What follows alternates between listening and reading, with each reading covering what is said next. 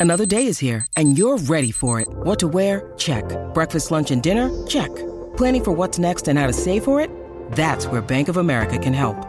For your financial to dos, Bank of America has experts ready to help get you closer to your goals. Get started at one of our local financial centers or 24-7 in our mobile banking app. Find a location near you at bankofamerica.com slash talk to us. What would you like the power to do? Mobile banking requires downloading the app and is only available for select devices. Message and data rates may apply. Bank of America and a member FDIC. When you need mealtime inspiration, it's worth shopping Kroger, where you'll find over 30,000 mouthwatering choices that excite your inner foodie. And no matter what tasty choice you make, you'll enjoy our everyday low prices, plus extra ways to save, like digital coupons worth over $600 each week. You can also save up to $1 off per gallon at the pump with fuel points. More savings and more inspiring flavors make shopping Kroger worth it every time. Kroger, fresh for everyone. Fuel restrictions apply.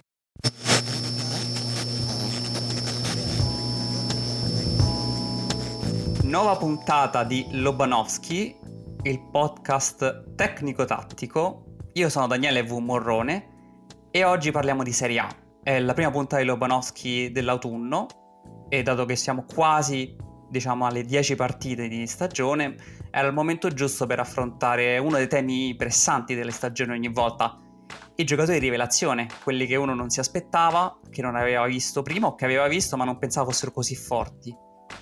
Per farlo abbiamo chiamato un esperto dei difensori centrali olandesi tecnici, ovvero Damiano Primativo, autore di Sportellate. Ciao Damiano. Ciao Daniele, buonasera a tutti. Eh, sì, mi ci rivedo molto nel ruolo di esperto di difensori centrali olandesi. Abbiamo fatto tra di noi in, queste, in, questi giorni una piccola lista dei giocatori che ci sembravano più importanti da, da, segnalare tra quelli rivelazione. Non sono gli unici giocatori rivelazione di questa stagione, ovviamente ognuno ha i suoi preferiti, però vogliamo creare un minimo un, un'idea. Zirkzee è probabilmente uno degli attaccanti di tutti quanti stanno parlando in questo momento, però non è un giocatore rivelazione di questa Serie A perché già l'anno scorso aveva fatto vedere che tipo di attaccante era e il fatto che stia giocando molto bene non cambia il fatto che l'anno scorso lo sapessimo che fosse questo giocatore qua. Mentre altri giocatori di cui parleremo sono giocatori che l'anno scorso o non pensavamo fossero così forti o semplicemente non c'erano in Serie A. Quindi partiamo subito a bomba. Damiano, dammi il tuo primo nome. Beh, a questo punto abbiamo dato anche un piccolo spoiler, quindi direi di partire con un difensore olandese tecnico e naturalmente Sam Beukema del Bologna. Dici naturalmente, naturalmente perché chiunque ha visto giocare il Bologna e se non ha visto giocare il Bologna mi dispiace per te perché è la squadra che gioca meglio in Serie A in questa stagione, quindi chiunque ha visto giocare il Bologna sa di chi parliamo, dato che se c'è una cosa diversa nel Bologna di quest'anno è che difensivamente è una squadra che sta veramente bene e se sta veramente bene è perché quest'estate è arrivato Beukema. Sì, Beukema possiamo dire che il suo arrivo è stato... È, Beukema è uno dei protagonisti della, del, della, difesa del Bologna che in questo momento è una delle migliori della Serie A, è una delle più efficaci. È precisamente la sesta squadra con meno expected goal concessi non su rigore, dietro solo alle big Inter, Napoli, Juventus, Atalanta e Roma. E quindi mh, è stato anche Beckham è uno, dei, è uno di quelli che ha alzato il livello. Ha alzato il livello della difesa del Bologna che aveva sofferto di fragilità negli anni passati soprattutto nel pieno della gestione di Mihailovic. Il Bologna era la squadra che aveva avuto il, i, i, le, 49, le 41 partite consecutive prendendo gol.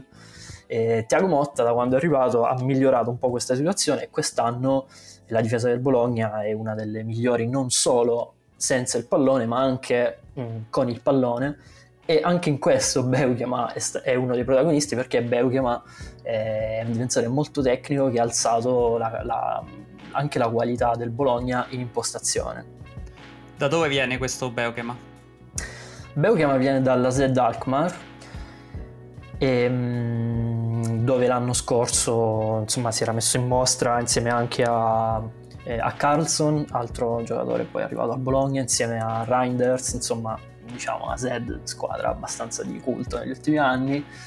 E, e, e Beugema rappresenta un po' il, il tipo di il prototipo di difensore olandese appunto molto tecnico, che ci sa fare davvero tanto con i piedi.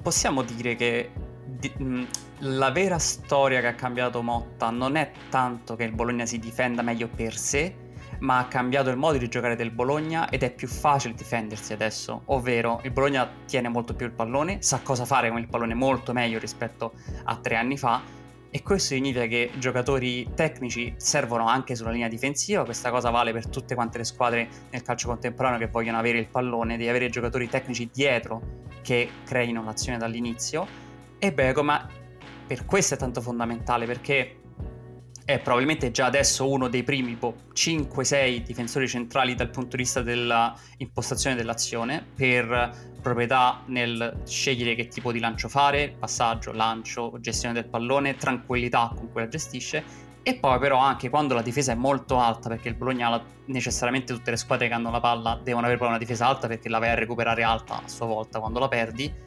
è molto a suo agio quando si tratta di coprire le spalle c'è un, un'azione in particolare che mi citeresti per dire questo è Beoche ma difensivamente per questo è una rivelazione? Sì, secondo me un'azione, o meglio più di una, diciamo nella partita contro la Juventus, una delle prime giornate di campionato giocate a Torino, Juventus-Bologna, in cui la, il Bologna ha fatto una partita incredibile nel primo tempo, sono davvero 45 minuti in cui, che forse rappresentano ehm, sono forse 45 minuti tra i migliori giocati da una squadra in questo campionato, in cui il Bologna ha tenuto, ha controllato il gioco con il pallone, è riuscito a creare le sue connessioni tecniche, ha schiacciato la Juventus indietro, ha tenuto un baricentro alto e quindi anche una difesa alta.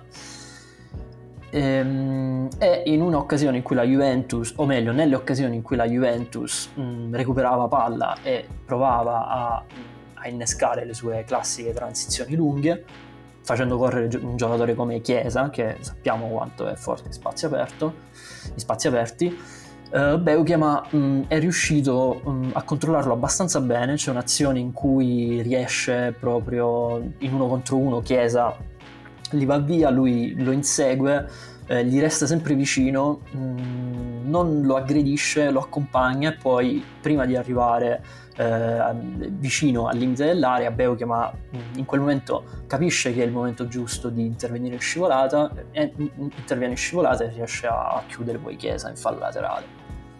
Quindi letture senza palla, ma anche capacità fisica di reggere uno scontro diretto con Chiesa, che non è da tutti quanti. Ti volevo però aggiungere un nome a quello di Peuca, ma sempre parlando della difesa del Bologna, perché guardando ad esempio l'ultima partita non ha giocato Peuca, ma ha giocato invece Calafiori, che è il terzino sinistro della Roma, giusto? Sì, Calafiori appunto è una delle, beh, giustamente delle sorprese se ne stiamo parlando in questa lista, però è davvero incredibile come lo avevamo lasciato come un terzino anche a tutta fascia eh, un esterno a tutta fascia, nel, un quinto di centrocampo nella Roma di, di, di Fonseca.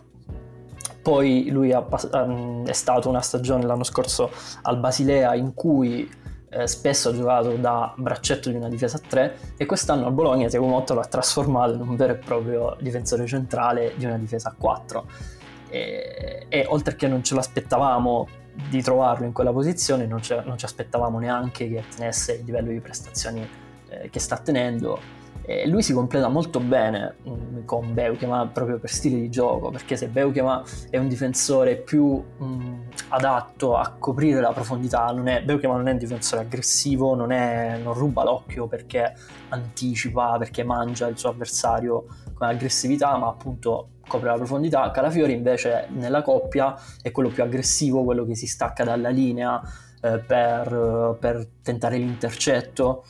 E, ehm, Calafiori per esempio è nell'89 percentile tra i difensori centrali del campionato per intercetti, ne fa più del doppio di Beukema, più aggressivo nei tackle, ma anche lui comunque è un difensore con, con, con degli ottimi piedi per, la, per l'impostazione dal basso eh, quindi anche lui contribuisce tanto alla qualità del Bologna nel possesso palla, tant'è che è addirittura il primo mh, difensore centrale in assoluto del campionato per passaggi filtranti.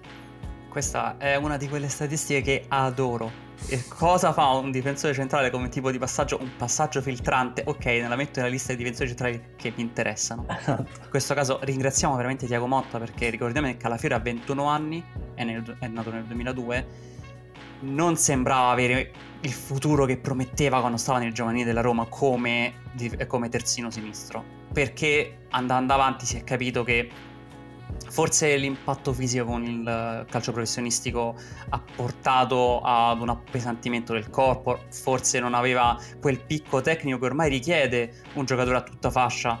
Eh, devi non soltanto fare tutta quanta la fascia, ma devi anche essere poi freddo mentalmente quando ti trovi nell'altra metà campo, capire con che piede devi fare le cose e non sbagliare l'azione che fai, perché se sbagli il cross dopo che fa tutta quella fatica è praticamente una cosa persa. Questa cosa forse Calafiori non riusciva a farla per una grande squadra, riusciva forse a farla per una squadra di medie dimensioni, ma come centrale di sinistra cambia tutto. Se, se riesce a mantenere questo livello a 21 anni allora come centrale di sinistra può giocare in una grande squadra perché il fisico è alto comunque 1,83 m, ovvero non è enorme, ma per un difensore centrale comunque regge i duelli individuali, ma le letture che ha permettono, soprattutto anche con il pallone, di gestire una difesa e questo non è da tutti quanti. Per me è un grande regalo che ha fatto Diego Motta anche la nazionale italiana, perché noi abbiamo Bastoni, ok, giocatore di livello mondiale perfetto, ma sotto di lui comincia a essere sempre più scarso il livello dei difensori centrali che sanno giocare il pallone con i piedi in Serie A e noi adesso abbiamo Calafiori che sta uscendo fuori. Non è da poco e grazie Diego Motta. Ti va di farmi un nome diverso rispetto a un difensore centrale? Ma, ma io te lo lascerei a te il secondo nome, visto che il primo l'ho fatto io. Mi piace. E allora dico qual è il giocatore, secondo me, rivelazione di questa Serie A, punto ovvero Mattia Sule, l'esterno del Frosinone, prestito dalla Juventus. Io ho tanti amici juventini, come tutti quanti in Italia abbiamo tanti amici juventini, perché la Juventus è la squadra più tifosa e più tifata. E questi tifosi della Juventus mi dicevano la scorsa stagione che tra tutti i giocatori della Juventus, giovani che stavano uscendo, non è che si stesse proprio guadagnando il posto sulle. Non stava dimostrando chissà quale futuro possibile nella Juventus sì, è interessante, però può anche essere sacrificato. Bene, adesso direi che gli stessi amici juventini, se gli vai a chiedere sulle le cose che ti dicono è no, deve giocare assolutamente nella Juventus la prossima stagione, se non è in rosa io veramente faccio il casino. Perché sono bastate otto partite per capire che lui ha fatto click in testa e questo per un giovane si nota subito da quando tocca palla la capacità che ha di fare azioni che prima non avrebbe fatto, avrebbe provato magari non riuscendoci e soprattutto carta canta, gol 5, una squadra come il Frosinone portandola a metà classifica tranquillamente, ma soprattutto sono gol che ti fanno vedere un repertorio di colpi ampissimo, sono due di testa, uno di destro, uno accentrandosi da sinistra, tunnel, filtranti, cross perfetti, Spalletti gli ha chiesto se voleva essere convocato con la nazionale italiana, L'Argentina gli ha chiesto se voleva venire con l'Argentina, alla fine lui ha scelto di andare con l'Argentina e chi può basimarlo sono i campioni del mondo. Devo dire che era impossibile da aspettarsi questa cosa un anno fa e stiamo per fortuna avendo quello che era il massimo possibile dell'idea che avevamo di Sule quando è uscito dalla Juventus, ovvero un esterno tecnico ma anche veramente capace di gestirsi durante i 90 minuti, che dà tutto quanto e in alcune, in alcune cose, ragazzi, calmi, in alcune cose c'è qualcosa del Camoranesi vecchia scuola. Beh, eh, parlare di Sule è difficile, cioè è difficile capire intanto mh, mm, da, quale punto, da quale punto di vista conviene prenderlo, perché Sule è forse il giocatore più divertente di questa Serie A, possiamo dirlo eh, lui, e, lui e Zirkzee, me la gioco tra loro due nomi. Sono i due nomi che io. D'accordo. Sì, sì, se c'è una partita senza sapere neanche l'avversario del Frosinone, io la vedo perché c'è Sule. E se c'è una partita anche senza sapere l'avversario del Bologna, c'è Zirkzee in campo, quindi me la vedo. Sono molto d'accordo. Eh, Sule è un giocatore molto raro proprio nella storia della Serie A, secondo me. Per la sua primo di giocare, per la sua tecnica che eh, trasmette un senso di irriverenza, di spensieratezza eh, che è raro vedere nel nostro campionato. E, ehm, lui si trova molto bene a giocare in una squadra come il Frosinone, secondo me, est- sapevamo che era un esterno destro, perché lui è mancino, gioca molto spesso, eh, gioca a piede invertito perché viene dentro il campo, ma secondo me in una squadra come il Frosinone ha trovato la sua dimensione perché la squadra gli, intorno a lui è, è, abbastanza fluida come lui, è piena di giocatori eh, molto talentuosi che, si, che, che, che, un po' galleggiano negli spazi, a volte anche con, con sufficienza quasi. E Sule è uno di questi, è un giocatore che parte a destra ma spesso si accentra dietro la punta eh, per cercare, quasi seguendo l'istinto, per cercare il posto migliore in cui, in cui ricevere il pallone. E, ehm, ed è un giocatore intanto incredibilmente creativo perché eh, lui accentra- non solo accentrandosi ma anche dalla fascia comunque gestisce una grande mole di gioco è molto cercato dai suoi compagni e lui cerca in continuazione cerca in continuazione rifiniture.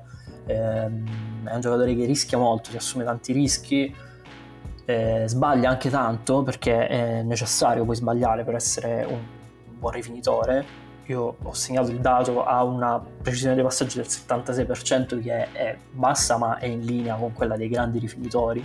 Sì, sì, eh, eh, ricordiamo sempre che la precisione di passaggi è utile a seconda del ruolo. Esatto.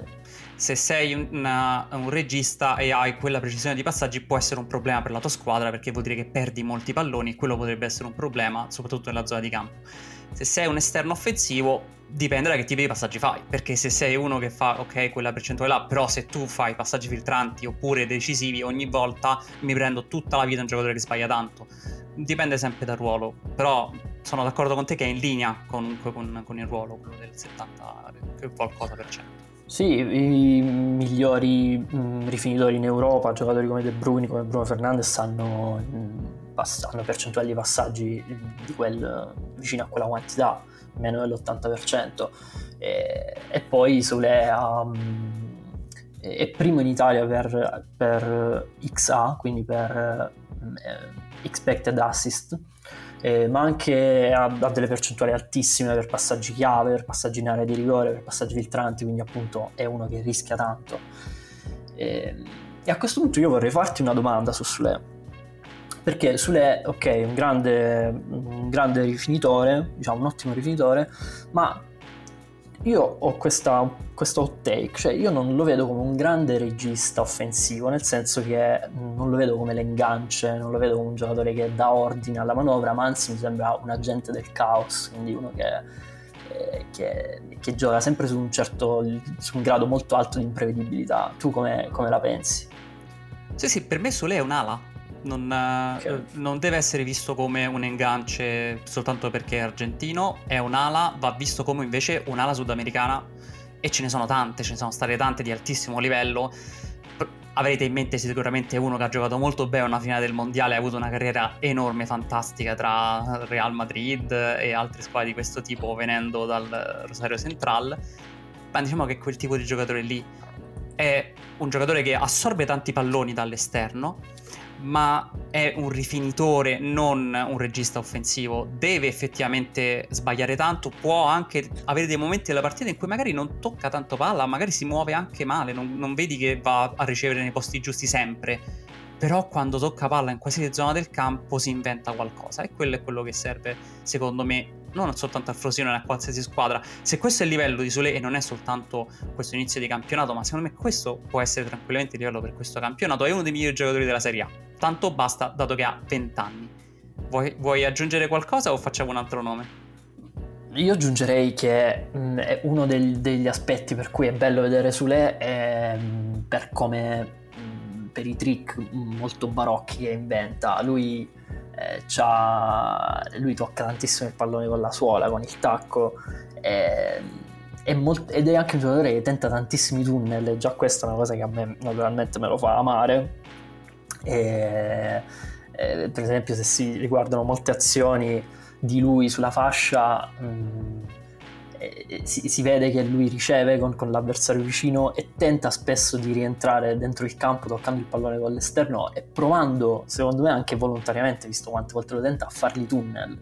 Eh, questa, è delle, questa, è una delle, cose più divertenti. Poi vabbè, ci sono delle azioni che sono già diventate iconiche di Sule in questo campionato, il doppio sombrero contro la Fiorentina, che è un'azione incredibile, io consiglio a tutti di andare a rivederla se non l'hanno vista. E... Oppure varie serpentine, quella contro, contro il Verona, contro la Salernitana, insomma, comunque un giocatore da, da vedere con, con, la telecamera puntata su di lui, perché è troppo divertente da vedere giocare. È chiaramente un giocatore di scuola argentina, cioè si vede proprio che da, da, viene, sente quel tipo di calcio là e per questo dico capisco benissimo che abbia accettato la, la nazionale argentina. È un peccato perché sarebbe stato per me l'ala titolare a destra dell'Italia, però che dobbiamo fare? Ognuno giustamente fa la, fa la scelta che si sente dentro. Lui ha detto che si sente argentino, quindi lì deve andare. Vai, fammi il tuo nome. Uh, allora ti nomino un altro fantasista però abbastanza diverso da, da Sule, anche se gioca in una posizione simile, che è Colpani. Mol- molto bello. E... Colpani giocava in Serie A la scorsa stagione, ma forse qualcuno neanche se lo ricorda tanto perché non è stato sicuramente uno dei nomi di riferimento del Monza che fece bene la scorsa stagione e in questa stagione tutti conosciamo Colpani perché sta segnando tanto e ha segnato 5 gol in questa stagione e soprattutto ha iniziato dal, da subito ad avere grande impatto. Le prime, stagioni, le prime partite di Serie A abbiamo visto subito i grandi gol di Colpani, quindi è già entrato nel lessico comune.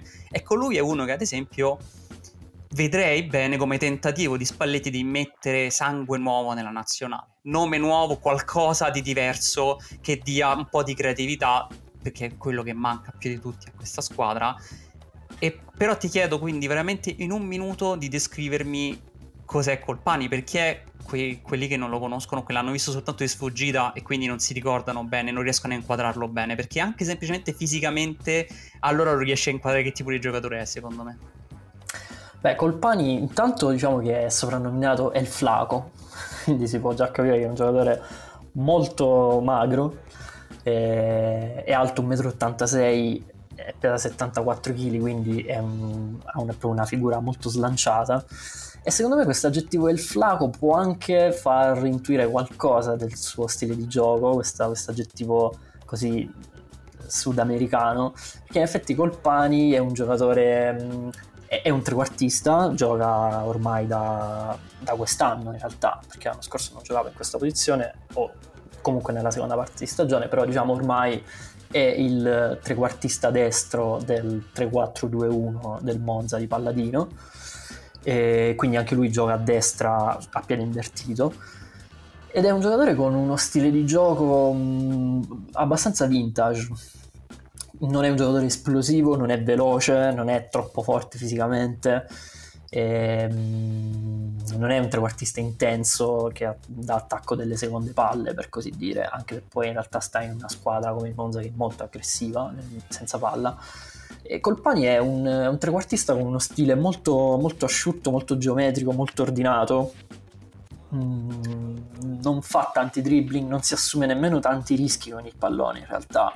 Eh, fa, fa poco più di due passaggi chiave a partita e molti sono da corner ehm, è un giocatore che, dà, che si nota soprattutto nel modo in cui dà ordine alla manovra, anche rallentando il ritmo. In una squadra come, come il Monza, molto, molto rapida, molto veloce, spesso quando arriva il pallone a Colpani si rallenta, lui dà ordine alla, alla manovra ed è un giocatore che si vede più nelle che non fa cose troppo appariscenti, non fa trick, mh, ha uno stile di gioco molto pulito e si vede soprattutto nelle, nelle nelle cuciture, nei cambi campo, nel modo in cui usa il sinistro per cambiare campo da destra a sinistra e quindi unire le due fasce. E poi ha anche dei colpi molto evidenti perché poi ha una qualità col pallone di, di ottimo livello secondo me. Lui aveva fatto eh, ce l'abbiamo tutti con l'arbitro di, di, Monza, credo Sassuolo, che ha annullato quel gol di eh, Denimota in cui eh, Colpani aveva fatto quell'assist bellissimo di esterno, naturalmente era, era, stato paragonato a Modric, poi il gol è stato annullato, però ecco ha anche colpi di qualità molto evidenti. Era t- contro il Bologna forse? Contro il Bologna, contro sì, il Bologna, eh, sì. Odio ancora quella, non mi ricordo neanche il nome dell'arbitro, ma non, puoi, non potete toglierci questi gol. Eh, dateglieli per, come il punteggio dei tuffi o del pattinaggio. È troppo bello per essere annullato. Esatto, La bellezza deve avere un premio, non può essere semplicemente una cosa burocratica. È un giocatore allo stesso tempo anacronistico perché come atteggiamento in campo, come stile, sembra giocatore anni 70, magro magro, che non va tanto in pressing, che fa la cucitura e, e, e basta. E dall'altro punto di vista in realtà tremendamente contemporaneo perché sba- sbaglia poco, ma soprattutto quando deve fare la cosa eh, giusta riesce anche a tirare fuori delle giocate bellissime. Da alcuni punti di vista ha qualcosa di Thomas Müller, non tanto nella capacità di muoversi, ma nel fatto che riesce, quando riesce a fare l'azione, a trovare una creatività da zero e che funziona molto bene soprattutto in area di rigore. Quando lui si trova vicino o in area di rigore ha la capacità di fare la conclusione dell'ultimo passaggio da zero e questa cosa lo rende molto difficile da marcare. Ho visto che le difese stanno facendo fatica a capire che tipo di azione farà Colpani e questo è sempre un vantaggio enorme per un giocatore offensivo. È più bello da vedere di Thomas Müller, molto evidente questa cosa, però l'idea di giocatore è quella lì non è molto inquadrabile. Tu, tu, dicevi giustamente un trequartista, anche io ti direi che è un trequartista, ma allo stesso tempo va a ricevere molto in fascia. Non è assolutamente un centrocampista, però cre- nasce come centrocampista centrale. E questa cosa qui lo rende fuori dagli schemi. Forse da certi punti di vista lui è quello che ha avuto effettivamente dei colpi tali che tu puoi dire che potrebbe durante la stagione non continuare con questo ritmo, potrebbe forse diminuire la capacità di creare gol così incredibili probabilmente e, e avere meno, meno, fortuna, non so come, come, definire questa cosa, ma potrebbe quindi assestarsi forse su un livello minore rispetto a quello attuale perché in questo momento è uno dei migliori giocatori della Serie A, questa cosa detta col Colpani uno dei migliori giocatori della Serie A è è bello e sorprendente perché Kuka ha 24 anni, è un late bloomer se vogliamo dire così, cioè ancora non è entrato nel suo prime ma ci sta entrando, sta diventando in questo momento il giocatore che sarà per il resto della carriera fino a quando avrà superato i 30 anni. Questa cosa qui da zero potrebbe quindi significare che forse non è esattamente questo Colpani, è qualcosa di un po' minore, ma non è detto. Non sto assolutamente è un giocatore che adoro, quindi non, sto, non gli sto augurando niente di male ma è una idea che mi sono fatto anche di un altro giocatore, che quindi adesso parto io, ed è Gudmundsson del Genoa. Mi spiego meglio.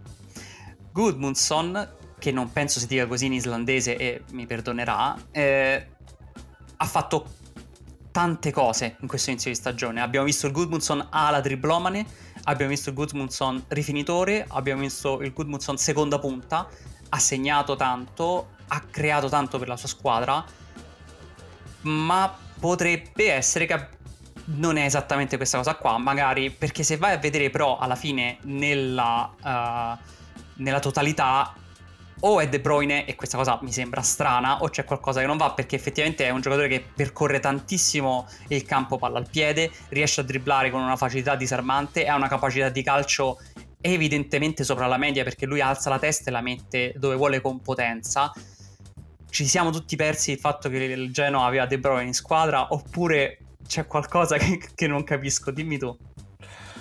Beh, Goodmanson intanto diciamo che ha 26 anni e probabilmente sta vivendo la sua migliore stagione della carriera se, vabbè, consideriamo anche quella dell'anno scorso però in Serie B, quindi diciamo in un, in un massimo campionato questa finora è la sua migliore stagione, quindi anche lui un giocatore diciamo esploso tardi.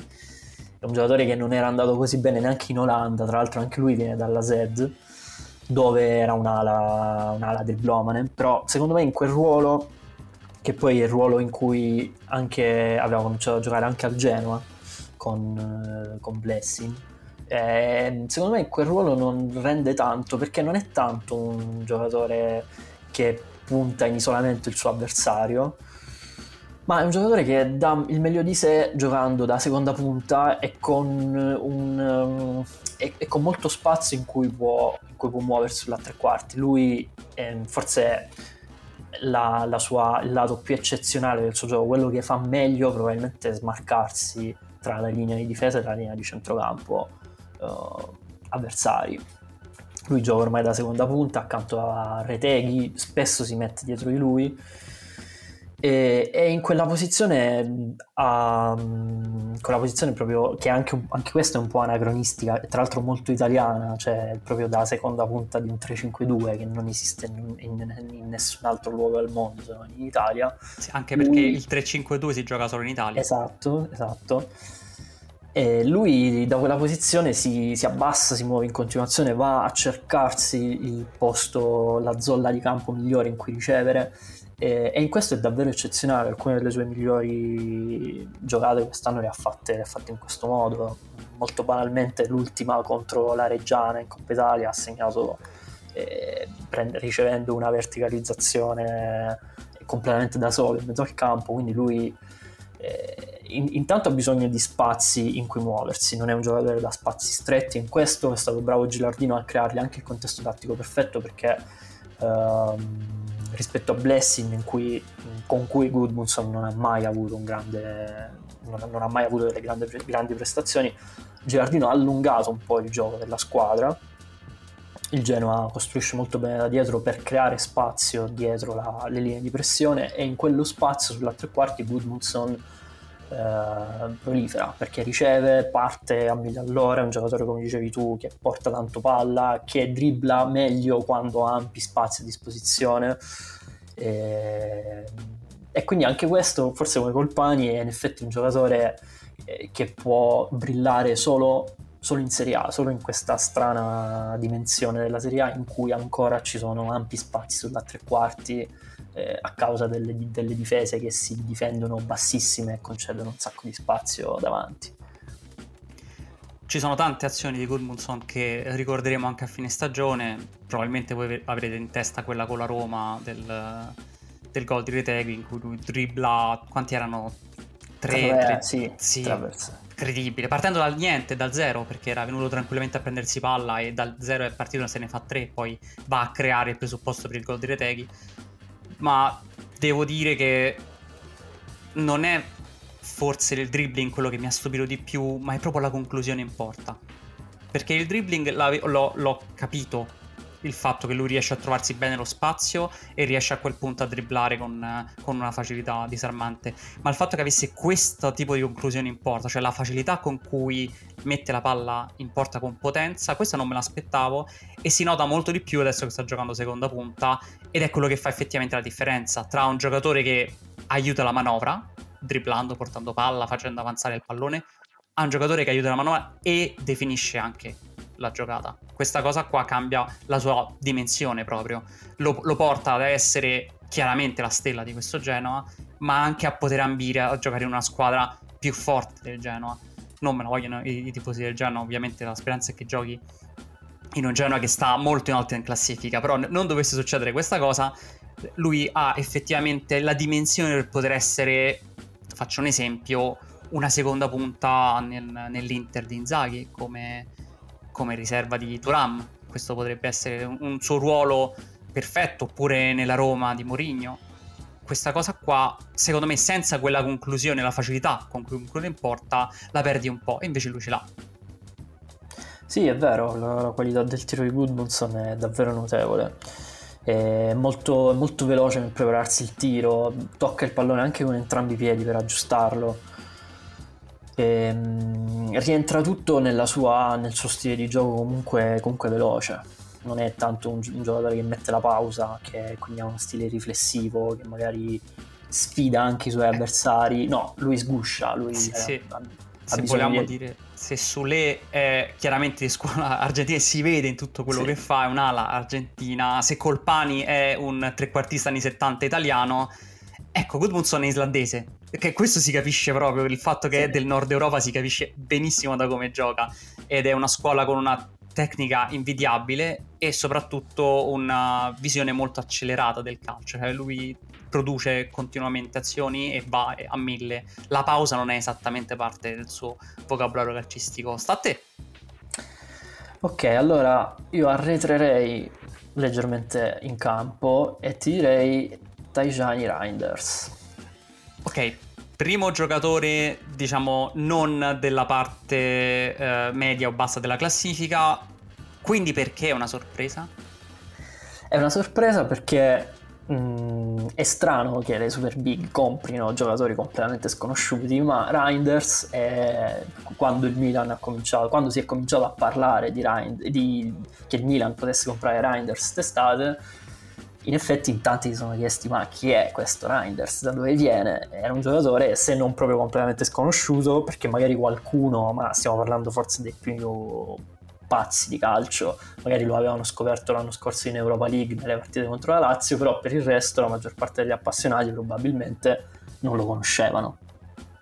Sì, mi sembra la risposta giusta, è proprio così. Non, non era esattamente inquadrabile come giocatore. Magari il nome l'avevi sentito, ne avevi sentito parlare, ma che fosse così forte effettivamente era inaspettato. Che si prendesse il centrocampo del Milan così facilmente dall'inizio del campionato anche, secondo me, è inaspettato. Ha avuto la fortuna che il Milan ha, doveva sistemare quel centrocampo e lui se, se l'è presa per me per la caratteristica principale del suo gioco, ovvero la gestione a tutto campo del pallone, che mancava nel Milan un raccordo a centrocampo, soprattutto dopo che Tonali è stato venduto e lui ne ha preso subito il posto nel, nell'11. Renders può venire davanti alla difesa a prendersi il pallone, la passa e poi continua ad andare avanti, passa e va avanti, passa e va avanti, finisce che la palla sta magari nel, davanti alla difesa avversaria, Renders ha toccato due volte e però ha fatto 80 metri di corsa da una parte all'altra durante l'azione. Questo è tipico delle mezzali di possesso olandesi e lui l'ha portata anche in Serie A. Non, non è un modo comune di, di, giocare perché devi avere una tecnica eccellente per gestire il pallone sia sotto pressione che poi in ampi spazi e poi devi avere anche una capacità di passaggio e di visione di gioco sopra la media e lui ha questa, questa caratteristica qua. Non andrei molto lungo su Renders perché chiunque ha visto probabilmente giocare il Milan in un modo o in un altro e si sarà fatto un'idea abbastanza definita del fatto che Renders non è un trequartista, non deve fare l'ultimo passaggio, può fare l'ultimo passaggio ma non deve fare l'ultimo passaggio, lui deve gestire il pallone a tutto campo, che è una cosa diversa e che forse lo rende più il sostituto di quello che faceva Bennaser per capirci, effettivamente. Mm, eh, ho detto Tonali perché ne ha preso il posto nell'11, ma è forse più lo stile di gioco che serviva per coprire la gestione di Bennaser del pallone. Quindi è un giocatore che magari non vedi neanche così tanto durante la partita, se non quando tocca palla, ma che però vedi che sta toccando palla da una parte, poi dall'altra, poi dall'altra ancora. Questa cosa lo rende un po' utile a coprire anche i buchi della manovra. E questo ha salvato il Milan, che non ha esattamente una manovra molto definita eh, e soprattutto molto lavorata, e permette quindi di andare a coprire delle lacune. Ha avuto un impatto immediato. Posso dire che però si è un po' spento l'impatto immediato che ha avuto, ovvero suo, la sua capacità di gestire a tutto campo sia un po' abbassata. Lo vedo che quando sta in area o nei pressi nell'area il livello sia un po' abbassato, forse lì sta patendo un po' eh, il giocare ogni tre giorni, partite così impegnative, la Champions League con il Milan, tutte quante queste cose qua, con anche degli scontri pesanti, come abbiamo visto con il Paris Saint Germain, in cui lo scontro con uh, Zaire Emery è andata molto male per lui, è stato veramente offuscato da un certo punto di vista era anche prevedibile che beccasse quello che in, in, NBA si chiama rookie wall, cioè il muro che beccano le, i giocatori che per la prima volta entrano in NBA a un certo punto della stagione. Le cose che prima sembravano facili improvvisamente sono un po' più complicate, non capisci perché, ma improvvisamente non ti riescono e devi semplicemente prendere fiato e provare a ricostruire piano piano quello fin dove era arrivato. Vogliamo aggiungere qualcosa o passare all'altro nome? Perché come dicevo Renders comunque è conosciuto ormai da, dal grande pubblico, penso.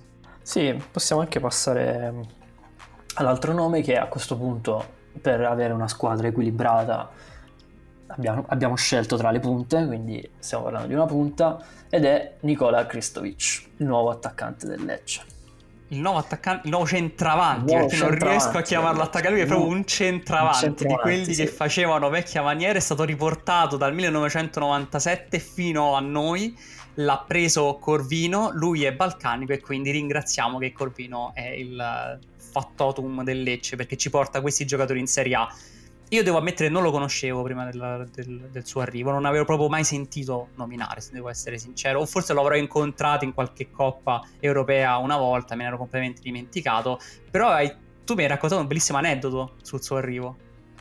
Sì, lui, eh, l'ha raccontato Corvino in conferenza stampa, lui, Corvino aveva già chiuso l'operazione con, con Kristovic, che giocava in una squadra slovacca dal nome abbastanza impronunciabile, Dunais Castreda. E Corvino, dopo aver chiuso l'operazione, chiama Vucinic, che lavora nello staff tecnico della nazionale del Montenegro, per chiedergli conferma se ha fatto un buon affare. E Vucinic gli chiede quanto lo hai pagato. E, e Corvino gli risponde: Ho pagato 10 milioni. E Vucinic gli dice: Ah, ok, per quella cifra va bene, fatto bene. Solo che nella realtà Corvino non aveva pagato 10 milioni, ma l'aveva pagato poco più di 3 milioni, meno di 4 milioni. E, tra l'altro anche, anche il presidente Sticchi Damiani, il presidente del Lecce, aveva detto, ha, ha parlato di Kristovic e ha rivelato che mh, il Lecce lo seguiva da tempo e che mh, le relazioni degli osservatori non erano del tutto positive e se la trattativa si è fatta è stato perché Corvino ha insistito eh, e, e, ci credeva in questo giocatore, quindi è a tutti gli effetti un suo pupillo. E quindi eh, già per questo per me diventa un giocatore di culto. Tra l'altro, Corvino con i calciatori montenegrini tra Vucinic e Jovetic ci ha già azzeccato più volte. Quindi l'hype per Kristovic doveva essere per forza altissimo. Sì, sì, grazie, grazie che c'è Corvino in Serie A e che può permettere di fare queste cose in cui lui si fida di un giocatore ad occhio, probabilmente diremmo noi, e, e questa cosa però effettivamente ha avuto ragione, o almeno questo è stato l'impatto iniziale, perché Cristo ci ha iniziato subito mostrandosi come quello che uno poteva dire a, a occhio, cioè un, un giocatore grosso, molto grosso, che non deve toccare tanto palla, ma che quando la riceve in area di rigore la mette dentro. E questa cosa ha fatto fino adesso in Serie A. Ha toccato pochi palloni, ma quelli che ha toccato hanno avuto un loro successo. Non significa che sia con i piedi quadrati o, o, che non riesca a fare niente. Lui, ad esempio, riesce se punta l'uomo a saltarlo, l'abbiamo visto ogni tanto fare questa cosa. Riesce a vincere i duelli individuali, riesce a vincere i duelli aerei, ma quello che deve fare un centravanti nel 1997. Soltanto che siamo nel 2023 e lui lo sta facendo nel 2023 devo dire che è, è molto appassionante questa, questa cosa di, di, un Lecce con giocatori diversi, ma lui è più diverso di tutti semplicemente perché ci sta portando indietro agli anni 90. Sembra uno che deve fare praticamente giocare contro altri tipi di difesa, e però sta funzionando molto bene. Spalle alla porta, sottovalutato. Confermi? Sì, ma infatti lui per essere una prima punta eh, centravanti, centravanti eravamo rimasti su questa cosa. Centravanti, per essere un centravanti è, è anche molto tecnico. Eh, perché mh, mm, gioca tanto lontano dalla porta ed è bravo a farlo, aiuta il Lecce a risalire il campo. Eh, viene incontro, fa da pivot, lavora, lavora palloni sporchi. Ehm, e, e in questo riesce davvero a reggere anche, anche l'impatto con, con, con difensori molto aggressivi eh, molto forti, insomma. E, è l'attaccante che subisce più falli in assoluto in Serie A, quindi questo dà anche un'idea della caparbietà con cui si, si ingobbisce sul pallone quando lo riceve spalle alla porta, lo difende a tutti i costi. Questa, eh, però... questa, è una statistica da vedere sempre in un attaccante quanti falli subisce perché è importantissimo. È la capacità di subire fallo significa non soltanto che eh, stai al contatto e tutto quanto, ma che fai risalire la squadra semplicemente perché fallo subito significa che la squadra si riposiziona con la palla per battere una punizione. Per un attaccante è fondamentale e un attaccante di squadra medio-bassa ancora di più perché la palla verrà toccata meno volte rispetto a una grande squadra le occasioni di poter battere una punizione dalla metà campo avversaria sono minori e se un, se un centravanti è uno dei migliori in Serie A a farlo vuol dire che è utile per la manovra anche solo per quello. Sì, e poi è nel tirare in porta banalmente è molto, è molto rapido nel prepararsi i tiri. Forse questo è il singolo aspetto più in cui eccelle di più Kristovic. In questo momento ha segnato uh, eh, 4 gol in Serie A, confermi di cui uno era un rigore. Sì, due di testa. Due di testa, esatto, esatto, esatto, due di testa. Non segna però dalla partita contro il Sassuolo del 6 ottobre, noi stiamo registrando che quasi un mese è passato. Sì. Forse si sta sentendo un po' la fatica, ha, ha giocato anche poche partite da, da quel punto perché eh, quella contro la Roma del 5 novembre sarà soltanto la sua terza partita da, da quando non ha segnato, però effettivamente per fare il salto deve arrivare almeno in doppia cifra in questa Serie A, per farci capire che è un centravanti che non è soltanto particolare, utile a farci vedere un tipo di gioco diverso, ma che aiuta effettivamente il Lecce a rimanere in Serie A. La doppia cifra, secondo me, ce l'ha nelle corde e quindi la deve raggiungere, tolto ovviamente i rigori. C'è una un punto debole del suo gioco, secondo te, che sta uscendo fuori nelle ultime partite? O le difese stanno effe- effettivamente facendo fatica a gestire questa sua eh, mix tra fisicità, vecchia scuola e tecnica invece contemporanea per un centravanti? Ma secondo me lui sta un po' pagando l'involuzione che sta avendo poi il Lecce, che era partito in una maniera probabilmente insostenibile, cioè era partito troppo forte rispetto alle sue reali uh, rispetto alle sue reali possibilità, diciamo. E, um, è stato anche sfortunato, poteva forse segnarlo in qualche altro gol, però um, diciamo che lo vedremo più alla lunga in effetti se è stato un, un, fuoco, un fuoco fatuo oppure se in effetti la sua um, può continuare su questi livelli perché come dicevi te per, per, poter dire a fine stagione che è stato davvero un attaccante, mm, un attaccante che è andato oltre le aspettative e che magari attira l'interesse di club più grandi, deve arrivare in doppia cifra. Eh, può farlo, può, può, farlo perché ha dimostrato comunque di, avere, di essersi intanto ambientato subito nel campionato italiano, ha delle qualità comunque mh, mm, oggettive. La, la capacità nell'attaccare i cross, ha segnato i primi due gol di testa per esempio, poteva segnarne anche altri, è sempre molto pericoloso quando stacca di testa, è, è rapido appunto a prepararsi tiri e a tirare quando si, capi, quando, quando si trova il pallone giusto tra le gambe. E, in questo senso è molto bello il gol che ha segnato al Sassuolo, per esempio, una palla impazzita in area di rigore, lui l'ha, l'ha catturata come se avesse avuto un magnete sul piede e ha, tirato, e ha preparato il tiro in, in pochissimo tempo.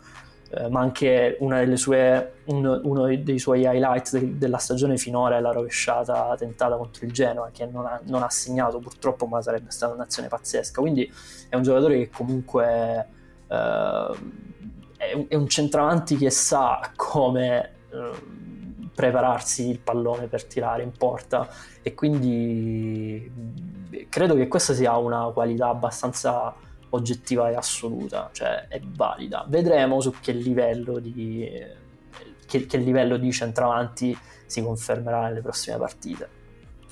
Benissimo, abbiamo fatto sei nomi completi, facciamo sette, perché Calafiori non abbiamo proprio da- detto tantissimo, però ci sta comunque però, dentro, sì. quindi facciamo sette nomi di giocatori di rivelazione di questa prima parte di stagione, che speriamo che si confermino tutti quanti, perché sono tutti interessanti a modo loro, Ce n'è uno preferito per te tra quelli che abbiamo detto, ma anche soltanto a sensazione? Ma sì, direi Mattia Sule. Benissimo, quindi abbiamo lo stesso nome, non posso, non posso che farne che, che, essere contento per questa cosa. Speriamo che Sule si confermi come gli altri a questo livello altissimo. Peccato che non lo vedremo alla maglia dell'Italia, ma va bene anche così, ci piace lo stesso. Ti ringrazio tanto Damiano perché i nomi sono stati interessanti, ma anche la tua descrizione è stata all'altezza dei, dei nomi che abbiamo fatto. E un saluto a tutti quanti gli ascoltatori. Noi ci sentiamo su Lobanowski presto, non prestissimo, ma presto. Ciao a tutti. Ciao, grazie a te dell'invito, Dani.